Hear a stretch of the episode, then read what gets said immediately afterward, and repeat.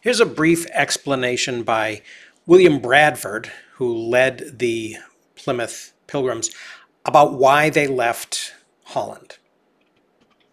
After they had lived in this city, Leiden, about some 11 or 12 years, which is the more observable being the whole time of the famous truce between that state and the Spaniards.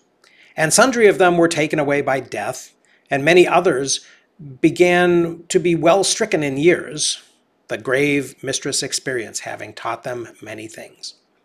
Those prudent governors, with sundry of the sagest members, began both deeply to apprehend their present dangers and wisely to foresee the future and think of timely remedy. In the agitation of their thoughts and much discourse of things hereabout, at length they began to incline to this conclusion of removal to some other place. Not out of any newfangledness or other such like giddy humor by which men are ofttimes transported to their great hurt and danger, but for sundry weighty and solid reasons, some of the chief of which I will here briefly touch. And first, they saw and found by experience the hardness of the place and country to be such as few in comparison would come to them, and fewer that would abide it out and continue with them. For many that came to them, and many more that desired to be with them, could not endure the great labor and hard fare, with other inconveniences which they underwent and were contented with. But though they loved their persons, approved their cause, and honored their sufferings, yet they left them. Yet, alas, they admitted of bondage with danger of conscience rather than to endure these hardships. Yea, some preferred and chose the prisons in England rather than this liberty in Holland with these afflictions. But it was thought that if a better and easier place of living could be had, it would draw many and take away those discouragements. If they were in a place where they might have liberty and live comfortably, they would then practice as they did. Secondly, they saw that though the people generally bore all these difficulties very cheerfully and with a resolute courage, being in the best and strength of their years, yet old age began to steal on many of them, and their great numbers and continual labors, with other crosses and sorrows, hastened it before their time. So, as it was not only probably thought, but apparently seen, that within a few years more they would be in danger to scatter by the necessities pressing them, or sink under their burdens, or both. Thirdly, as necessity was a taskmaster over them, so they were forced to be such not only to their servants, but in a sort, to their dearest children. The which, as it did not a little wound the tender hearts of many a loving father and mother, so it produced likewise sundry sad and sorrowful effects. For many of their children, that were of the best dispositions and gracious inclinations, having learned to bear the yoke in their youth, and willing to bear part of their parents' burden, were oftentimes so oppressed with their heavy labors that though their minds were free and willing, yet their bodies bowed under the weight of the same and became decrepit in their early youth. The vigor of nature being consumed in the very bud, as it were.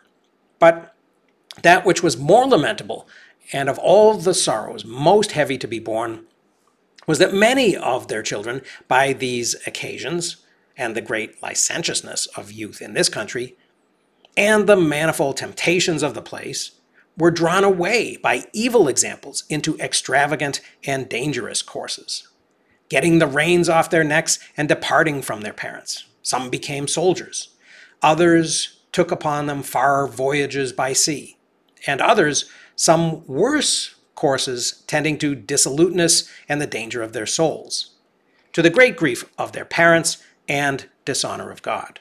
So that they saw their prosperity would be in danger to degenerate and be corrupted.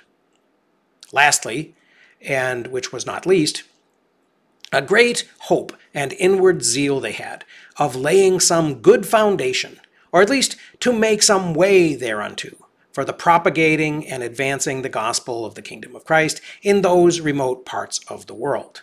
Yea, though they should be but even as stepping stones unto others for the performing of so great a work. These and some other like reasons moved them to undertake this resolution of their removal, the which they afterward prosecuted, with so great difficulties.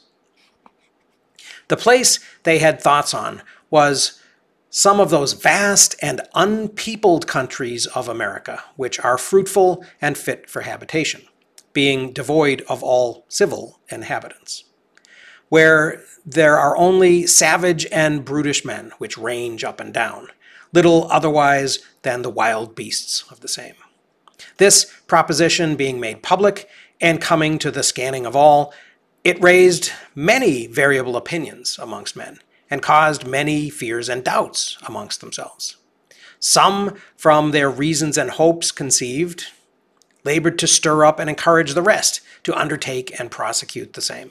Others, again out of their fears, objected against it and sought to divert from it, alleging many things, and those neither unreasonable nor improbable, as that it was a great design and subject to many inconceivable perils and dangers, as the casualties of the seas, which none can be freed from, the length of the voyage was such as the weak bodies of women and other persons worn out with age and travel, as many of them were, could never be able to endure. And yet, if they should, the miseries of the land which they should be exposed unto would be too hard to be borne, and likely some or all of them together to consume and utterly to ruinate them. For there they should be liable to famine and nakedness and want in all manner of things. The change of air, diet, and drinking of water would infect their bodies with sore sickness and grievous diseases. And also, those which should escape and overcome the, these difficulties should yet be in continual dangers of the savage people, who are cruel, barbarous, and most treacherous being most furious in their rage and merciless where they overcome. Not being content only to kill and take away life, but delight to torment men in the most bloody manner that may be. Flaying some alive with the shells of fishes, cutting of the members and joints of others by piecemeal, and broiling on the coals, eat the collops, that is, slices, of their flesh in their sight whilst they live, with other cruelties horrible to be related. It was answered that all great and honorable actions are accompanied with great difficulties, and must be both enterprised and overcome with answerable courage. It was granted the dangers were great, but not desperate. The difficulties were many, but not invincible. For though there were many of them likely, yet they were not certain. It might be sundry of the things feared might never befall. Others, by provident care and the use of good means, might in a great measure be prevented. And all of them, through the help of God, by fortitude and patience, might either be borne or overcome.